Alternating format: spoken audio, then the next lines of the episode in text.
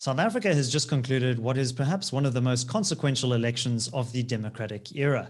Joining me to discuss the electoral dynamics of this election and the possible implications for the future of South African politics is Gabriel Krauser. He is with the Institute of Race Relations. Gabriel, welcome to the show. We're recording on Wednesday, the 3rd of November, so some of the results are still trickling in. But what are some of your impressions of this election and some of the implications for party politics in the country? Headline result is that the ANC has dropped below 50%. This is something that the Institute of Race Relations has predicted would happen in the 2020s since around 2012.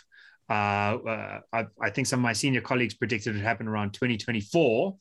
So it's come sooner than expected. But it is fundamentally important. There are a lot of single-party democracies effectively. And the balance of forces tends not to incentivize reason-responsive government. Even if you have a sort of benign, very popular leader, power corrupts, absolute power corrupts, absolutely goes the old saw, it does become a problem if people aren't used to seeing a peaceful transition of power. Headline question, which will start to be answered as this starts being aired, but will really run through into January next year, is does the ANC vacate peacefully in those areas where it has been displaced? Of course, bad memories from the Western Cape when it first lost there, and in the ructions in Nelson Mandela Bay and so on, there have been some up and downs. But the point is that South Africans are all going to get used to the thought that when an ANC leader says, we will rule until Jesus comes, as Jacob Zuma says, that they're fantasizing, that this is not a preordained matter, that fate is not what decides things, that loyalty to a previous brand, to achievements that have come from halcyon days of the struggle is not what's going to define the majority of voters' decisions at the ballot box. So, Gabriel, one of the key characteristics of this election was the extremely low voter turnout. What do you read into that? I think that it both breaks with and follows a trend. And that'll make sense to you if you consider that there are, in fact, two trend lines to voter participation in national scale elections. The one you see very clearly in national general elections. These are the elections that decide parliament, premiers, and the president. And there we've seen a steady decline in voter turnout. We were very eager to draw attention to the fact that we had record low voter turnout in 2019, and that as a result, the ANC's slim majority in parliament was actually reflective of the fact that about 1 in 4 eligible voters voted for the ANC. So they were already in that sense a minority party. But you had a conflicting trend line, which was an increase in voter participation at municipal level. And there was a strong peak in 2016. This puts South Africa in a very unusual position. Internationally, it's quite normal for national elections to have twice as much participation as local government elections. But in South Africa, they were coming to almost the same point. What we've seen in 2021 is a restoration of South Africa to that international norm, where the local government participation has been roughly half of that of the national government election in 2019. So in that sense, it's kind of like what was happening was strange. What is happening now is more normal. This election matters a lot at a nuts and bolts level: potholes, reticulation of water and electricity, collection of refuse, sewerage. But it is a hard thing to excite someone about if they're looking at South African affairs from Paris or Tokyo or Kigali. Likewise, local South Africans not all that excited about it. Okay, but there are further factors to explain why we've reverted to this international norm. One of them, I think, is the fact that it took place on a Monday. People might not have fully recovered. Another one is that the weather wasn't perfect in the Western Cape. Another one is that, and this one I think is more serious, people's social lives have been drastically dislocated by the government's response, the lockdown response to the coronavirus. Voting is ultimately a social exercise. You know, you get anonymity, and that's important to try and protect people's private values. But it's something that you go out and do, generally speaking, in public. It's something that filters through conversations that one has had, media engagements that one has partaken in, stump speeches and the like. In the absence of the regular social engagements that sort of motivate people to actually get out and mark their X, I think that you see that explaining part of the low turnout. But perhaps the most obvious and perhaps the most important point is that the economy has been badly underperforming for the last decade, and service delivery has been leading the downward trend. When you see the amount of clean audits versus the sort of fiscal opacity, prima facie evidence of straightforward theft, as well as actual case studies in local government officials picking the pockets of taxpayers and not delivering services, you get a strong basis on which to read into the minds of ordinary South Africans a great level of disgruntlement with our incumbent forces. At the same time, we see opposition parties continuing to struggle, particularly in a hostile media environment, to advertise on the basis of successful service delivery their offering as a means to defeat the ANC and displace them and offer better local government. So, you know, a lot of people stay away from voting in that situation. They just don't see a better alternative. And I think if you add those factors together, you could keep going down the line, but I think those are the headline factors to explain why South Africa has removed itself from what I think was a great trend of very high levels of participation in local government elections back to a more international normal where most people, frankly, are yawning it off. So, Gabriel, the CEO-elect of the Institute of Race Relations, John Endres, who also directs the Centre for Risk Analysis, he had an interesting analogy, which is that for a long time, the ANC has been like this grizzled, large buffalo that has roamed the savannah and dominated over its territory. And the assumption was that one day a young lion would come that would threaten the dominance of this old buffalo and take it out. But what instead seems to be happening is that rather than a lion, we have a pack of wild dogs yapping at one another, snapping at the heels of this buffalo, making life very uncomfortable and threatening to bring it down. And I thought this was a very apt metaphor for these elections and possible future electoral dynamics in the country. What are some of your thoughts on the possible role of this broad coalition of opposition parties emerging, and how likely is it that they could take out the ANC? I think it's a very good analogy. I think it's worth adding, as John does, that the buffalo also walks around with its calf, the young EFF, yes. And that both are really in one group and under attack by the wild dogs, who yap at each other, who will snap at each other's heels, but really do seem to share one foremost enemy. That seems like a sober assessment or a good analogy for where we are, especially in light of recent statements that have emerged from Mashaba, Herman Mashaba and John Steenhuisen about unwillingness to work with the ANC and willingness to work with each other. The door seemed to be opening, but in the course of the week, and I think in the course of the next few years, really, we will see really how committed parties are to that path. I think that just on the numbers, not all of the results are in, but there are little wards and even voting districts where you see interesting patterns. I've looked in the Johannesburg Central Business District, Yeoville, Braamfontein, Doornfontein, Westville, around there. And I see the DA returning to its 2011 numbers. So in a lot of these high density, very poor areas, the DA was getting between 3% and 5% in 2011. That climbed to about 7 to 10% in 2016, and it's dropped back to between 3 and 5% this time. So a little bit of a retreat there, but surging up is Action SA, which is taking between 10 and 20, but often between 15 and 20% in those areas. So if you add those two numbers together, that strand of the opposition is coming out much stronger almost twice as strong in many cases as it was in 2016. And this is not on the back of a full DA retreat. There are clearly some hardcore supporters living in Hillbrow who have been with the DA and continue to be with it. But there is another dog in the pack. And I think that poses a greater threat to the buffalo walking those streets. The same story can be seen in various rural areas. I looked at where,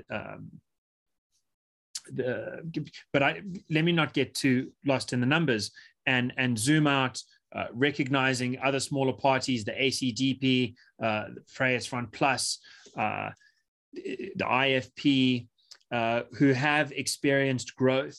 All of them in particular targeted areas where they seem to be speaking to a market that's very encouraging to them and very firmly opposed to the ANC EFF status quo. I think it puts South Africa in an interesting position because until now, maybe the headline result should be this, until now, the ANC and the EFF, since the EFF has been around, have commanded a two-thirds majority together at national scale. And before the EFF, there was one election where the ANC dropped below, but before that, it basically had a supermajority on its own in the Mbeki era. Now you see that that collective drops from around above 66% to roughly 57%. And we will see those numbers change a little bit through the course of the week, but it is a significant drop. So the ANC drops below 50 and the ANC EFF drops into the 50s. I think that will be very exciting for the pack of wild dogs to see. And to see the trend continuing would mean the ANC and the EFF together stand a chance of dropping below 50% collectively in 2024. That would put coalition politics really at the front of everyone's mind. And the question, one question to ask will be who's top dog? But I think from a general South African perspective, the more important question will be who wins, the wild dogs or the water buffalo? All right, Gabriel, the outgoing CEO of the Institute, Franz Grenier, has long advised that South Africa is primed for the emergence of a centre-right party. And it seems that Action SA and its leader, Herman Mashaba, are embodying that. It's still early days, obviously, but I think that they performed well beyond many analysts' expectations. What is your view of this new player on the scene, Action SA? One detail, which I think is interesting because Herman Mashaba was Joburg's mayor, is really a Josie guy. Spent a huge amount of campaigning money. I could see it on the streets of Joburg, advertising here. So a particular Joburg story is Jewel City, right next to Joe Slovo, as you lead down from Yeoville, Doornfontein into town. There, when Mashaba was mayor, some derelict buildings were condemned. The process was accelerated. They were knocked down. A public-private partnership then put up some low-cost housing with a neat public square with some new chicken nickens on the ground floor, some trees and benches for people to sit on. It's safe. It's clean. It's cheap. It's very nice. And in that voting district, Action SA won, actually. So I think that's a good example of people seeing something that works, coming in part from government and rewarding it. I think that that kind of thing should be encouraged. This is the basis on which people should vote. There are issues with Mashaba's attitude toward foreigners. The next district that I saw in Joburg CBD is more on the west side, where there are less residences, more live-in small businesses that are competing with foreigners. And Mashaba's rhetoric, I think, would have been music to the ears of some of the people I've spoken to there who hope not to have to compete with foreigners in terms of local trade or small trade. I think that's more troubling. That does speak to a sort of socially more right-wing aspect. I think that there are good there are important problems to address, but there is a concern. Likewise, there's concerns with ACDP's Christian values when it gets into how to think about gay marriage. There are concerns with Freedom Front Plus's attitude towards secession. these are differences between the pack, the opposition pack, that I think are going to be important for them to remind one another of in their attempt to maintain their brand identities and distinguish themselves and say, those guys are the baddies, we're the goodies for this and that reason. That all being said, it's important to remember what's standing on the other side of the aisle.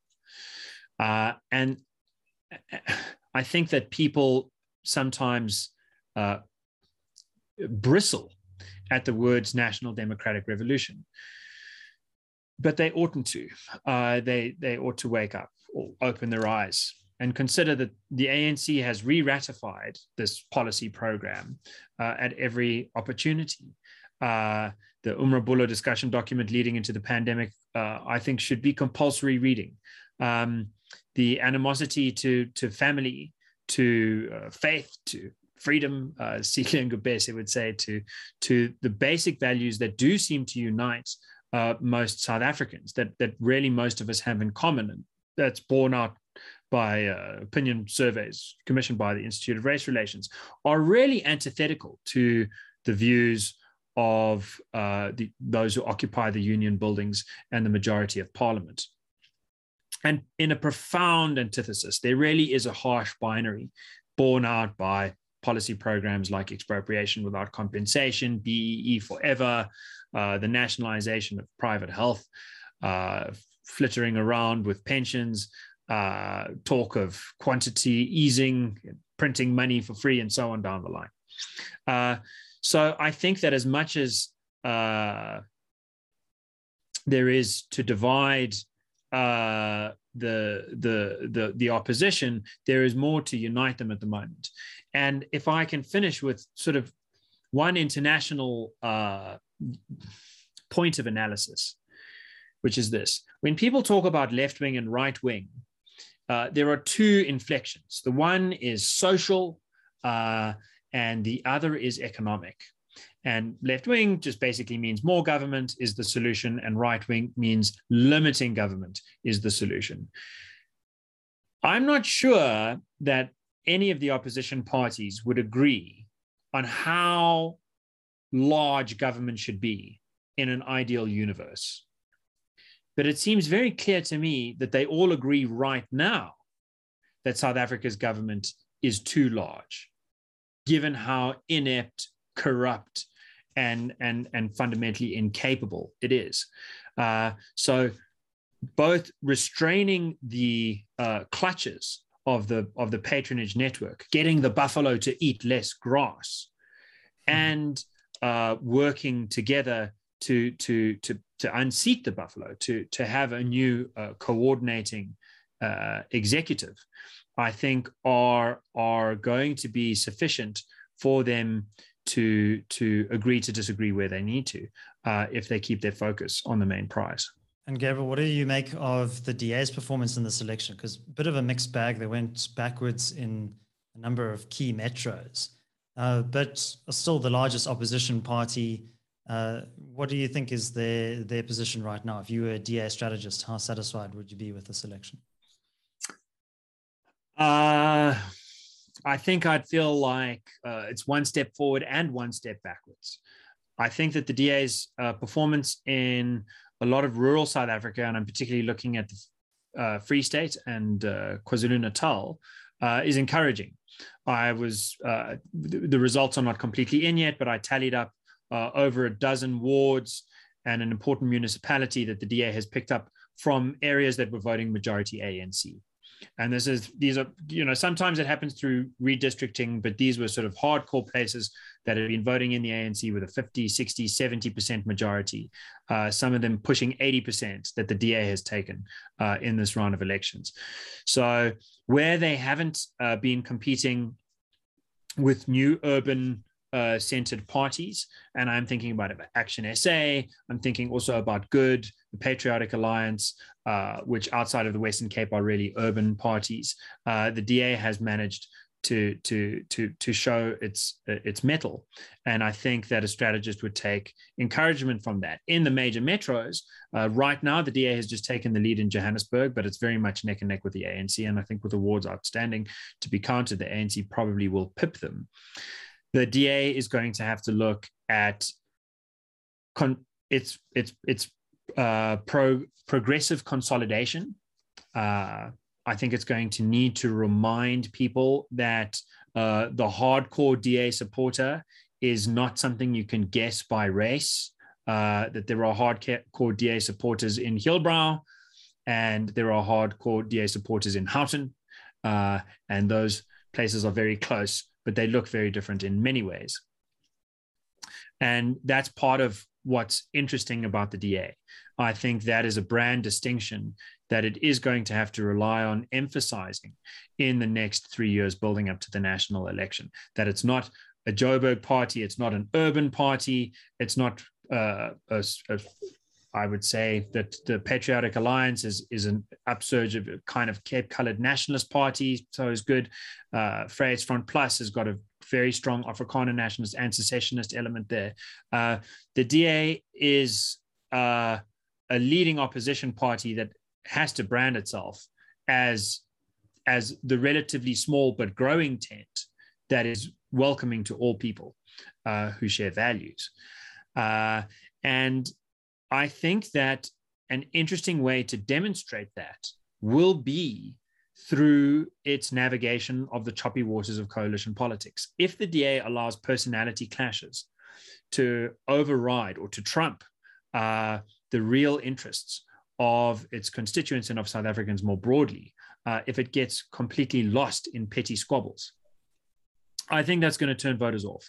But if it shows that as good as it is at service delivery, it is also so good at holding on to its principles and staying away from coalition partners that are completely antithetical to them, but working with those where you agree on a list of 6 out of 10 things and disagree about the 4, but shelve those for when the moment's appropriate. I think if they can show management acumen, and that is a special skill, it's certainly one that I lack, but I think that it's one that South Africans will be able to detect if it is demonstrated, and that will reward the DA going forward. Yeah, and in many ways, under Helen Ziller, the party grew phenomenally. There was this assumption that that trajectory needed to continue, and perhaps some of the strategic missteps that occurred in the past were this kind of growth at all costs kind of mindset. But now with this new coalition landscape in play, maybe the DA as a kind of a dominant player within a broader coalition could actually play an outsized role without necessarily having to grow its electoral support beyond, say, 25, 30%. Yeah, I mean, I don't think that any DA strategist would like to hear that. I think that, and one reason is simply a fact about human psychology, which is that confidence is attractive and success is confidence squared. People really like to see a growing party because that enthusiasm becomes contagious. It's the obverse of the ANC's problem now. Dropping below 40, below 50% makes it removes one leg of its sort of campaign running journey through the decades. It can no longer say that we're the majority party of the people and always have been. I think the DA wants to grow. But I do think that South Africans have not all made up their minds. This is something, it's a curiosity exhibited by our surveys, for example, at the IRR. We find, for example, that just 80% of South Africans are common sense, decent people who want jobs to be appointed by merit, who want people of all races to work together in order to forge this project, who think that politicians are exaggerating racial distinctions and driving wedges through socially salient cleavages in order to distract from their own failures and so on down the line. But we do also see, and this must be said because the DA has a white leader. We saw about 2/3 of South Africans in general, and as it happens, 1/4 of white respondents said that South Africa is now a country for blacks and whites must take second place. That's a stark result, and that would be a difficult thing for a DA strategist to look at, given current leadership, and suppose that the DA could easily win an outright majority. That does, in a sense, seem to place a ceiling on it, unless it's willing to change its leader on the basis of a kind of social identity appeal, which I think would go against its core values. So that puts the DA in one kind of conundrum. But I think that that notwithstanding, it will be important for the party to aim at growth across all sectors of society in order to vindicate the appeal of its service delivery, which is so fundamental at local government level, and something that no other party has a track record, a proven track record, anything like the DA's. I think that growing there is going to be very important for the party, and also for what that kind of growth does to the national conversation, which then in turn filters into national election decisions. So, Gabriel, let's turn now to the EFF, because if you had to extrapolate these local government elections to the national and provincial level, imagine that it's 2024 and we've just had the same results now. It'd be very tempting for the ANC to go into a coalition with the EFF. That could radicalize the policy agenda extremely greatly. So what do you think of the role of the EFF? Because it didn't grow very much in this election, but they could play a very deciding role in being a kingmaker in key cities and perhaps later at the provincial and national level. Yes, correct. Again, let's just note that the ANC and the EFF together in Parliament right now command more than a 2/3 majority, but at local government level, unless the results change radically from where they stand right now, that will be not true. In fact, they'll be sitting around 57% collectively. Maybe 59. I think that the EFF will be hesitant to staple itself to a sinking ship, which is what the ANC is on the numbers. At the same time, there is only one major party whose values line up with the EFF's, and that is the ANC. I think, therefore, it'll be very difficult for them to avoid getting into a coalition. And there's also the temptation of patronage as well, earning a quick buck from being a participant in a coalition government. Yes, for all parties, that's very difficult to resist. And I think the EFF is no exception there. So what does that look like? I mean, in part, I think it would be very curious if the EFF and the ANC went into coalition and in the next few years managed to demonstrate a sudden acumen for excellent service delivery and turning around fiscally moribund municipalities. I think that would certainly add credibility to the National Democratic Revolutionary agenda in Parliament. It would make expropriation without compensation perhaps seem more palatable if it's being argued for by the same people who have managed to figure out how to get the sewage system to work again. However, it seems unlikely to me that such acumen will be discovered overnight. The ANC certainly had ample opportunity, and the EFF has had opportunity too in major metropolitans to try its hand at governments sort of from behind the curtain, and the results have not been encouraging. So I think that this is, in a sense, an acceleration. And I'm not an accelerationist. This is not how I'd rather have it. But this is an acceleration towards the basic question that South Africans have to answer, which is, as the National Democratic Revolution metastasizes and becomes tangible, you know, when you get to the point where the government literally has enshrined itself with the power to take something from you that is part of your wealth stock on an ad hoc basis, as a paradigm example, but one of several. Once you get there, do you push back and undo it, or do you maintain it? Put it another way, what we're doing here is making explicit what has been implicit, namely that the EFF and the ANC are coalition partners, that the EFF really was a branch of the ANC Youth League, which departed for brand and personnel reasons, but which on policy front has always been aligned to the ANC. I think that for South Africans to be confronted by that, if it turns out that EFF-ANC coalitions get cemented in various municipalities across the country at a grassroots level, will likely be a salubrious sort of moment, an eye-opener. So, Gabriel, a few weeks ago on the podcast, we had Stephen Davies of the Institute of Economic Affairs in the UK, and he was talking about the global political realignment.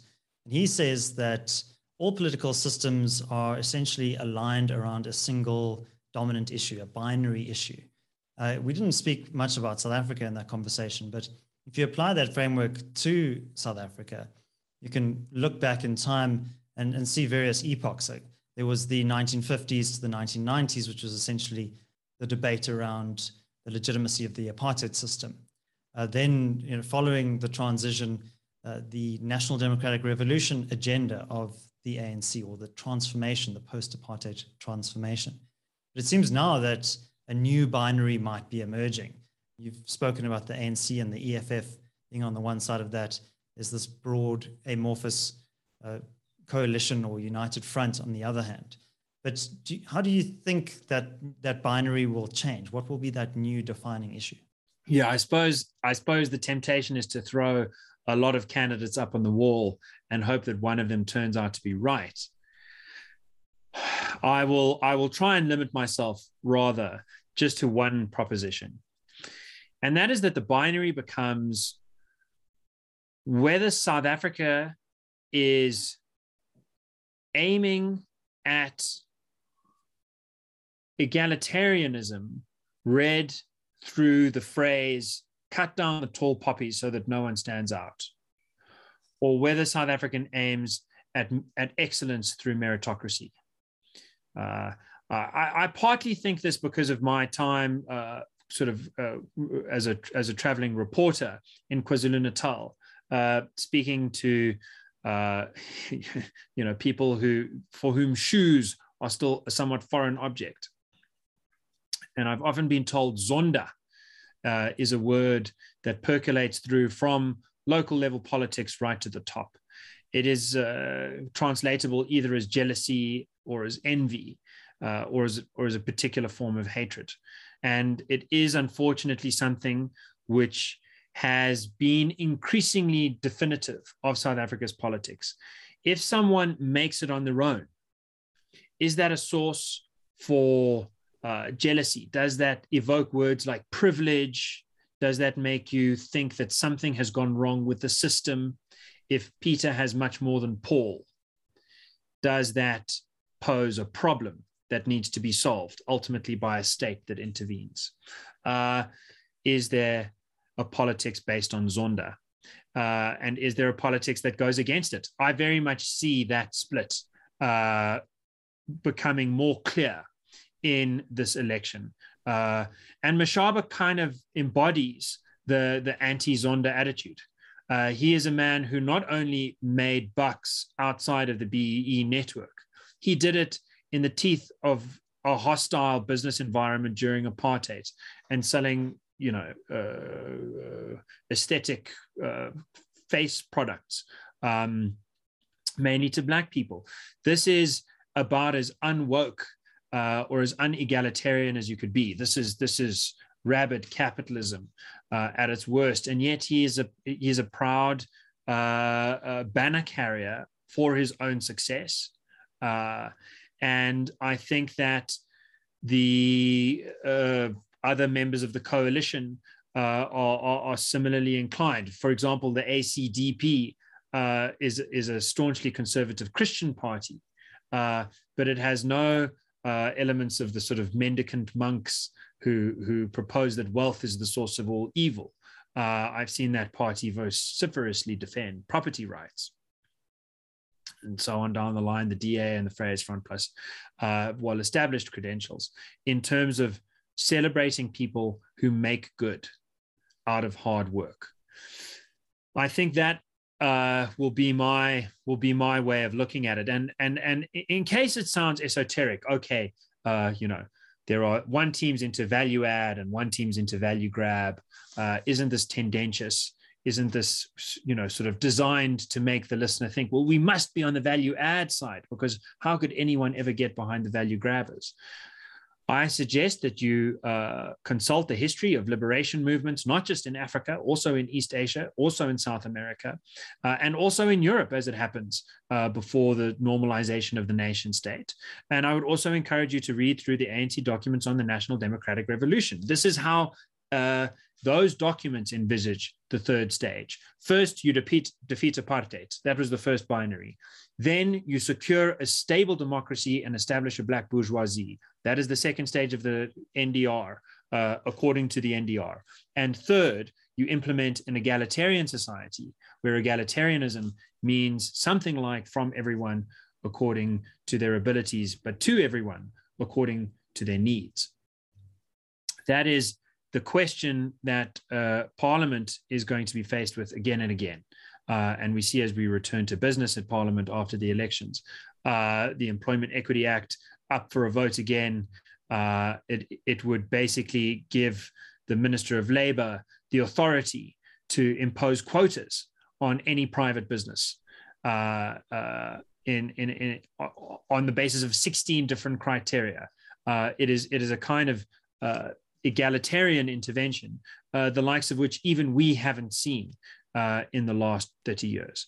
And that's a high bar to transcend, but that's only the first bill of many to come.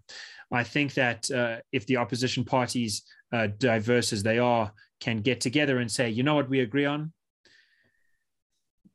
If someone makes something out of themselves, they should be celebrated, not vilified. We agree on that. Then I think they have the formula for winning the hearts and minds of ordinary South Africans and overcoming the National Democratic Revolution.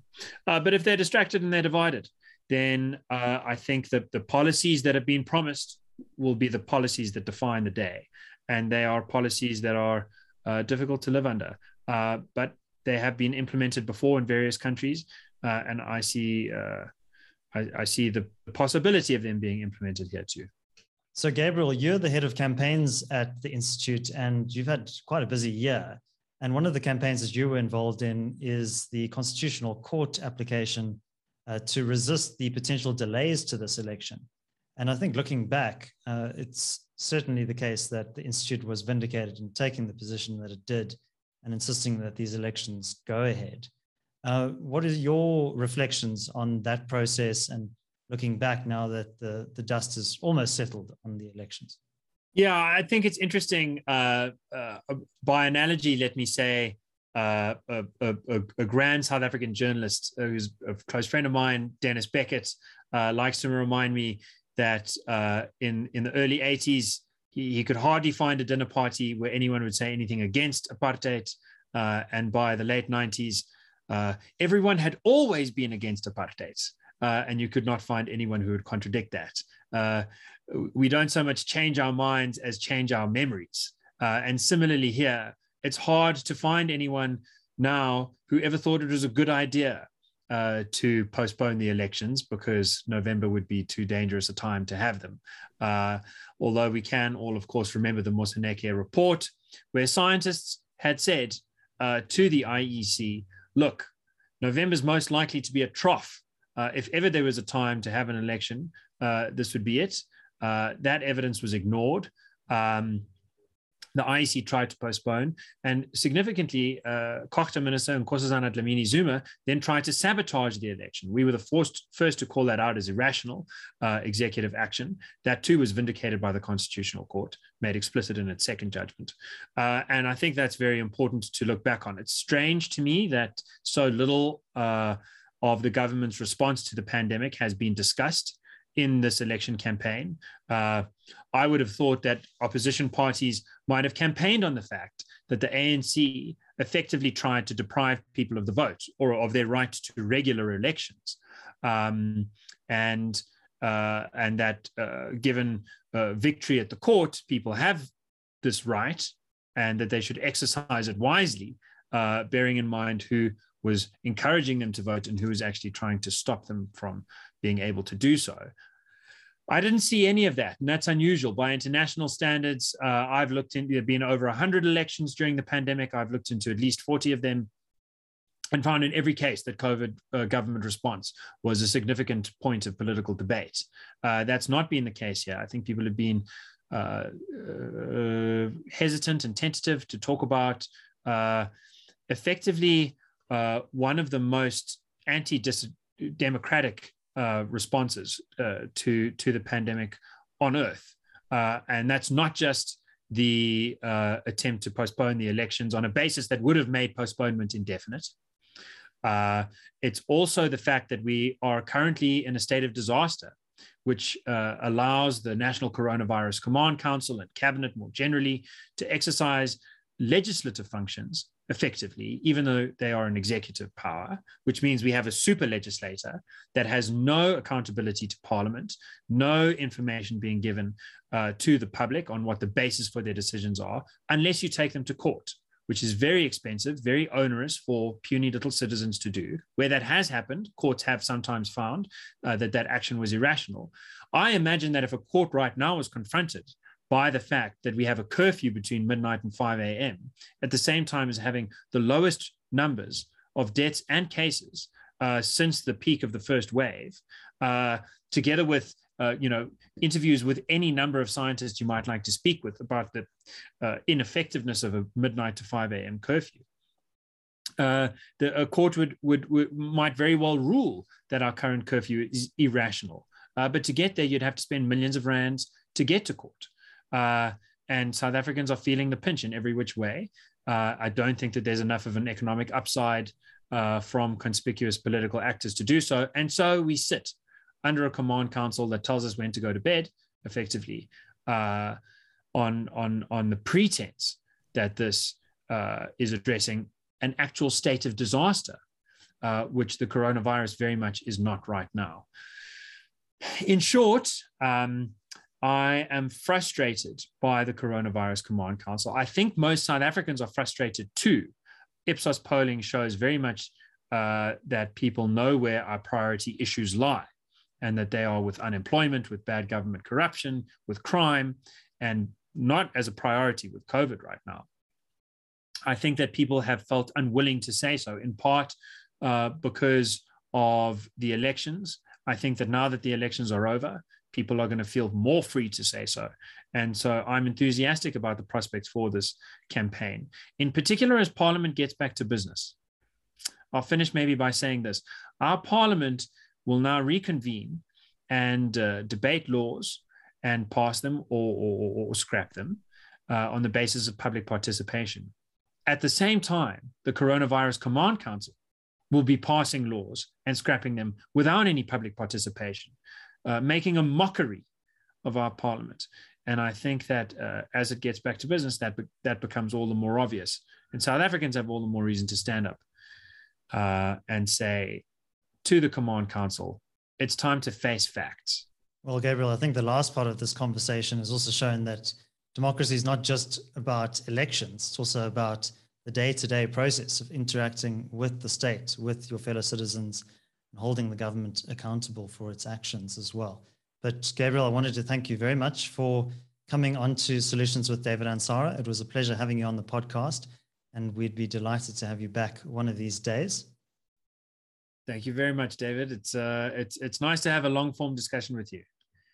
I enjoy it. If you're watching on YouTube, please do give this video a like and subscribe to the channel. Also leave your thoughts in the comments section below. And if you're listening on your preferred podcast platform, please do also subscribe there as well and leave a 5-star review. That helps the show to grow. My name is David Ansara. Until next Sunday, take care.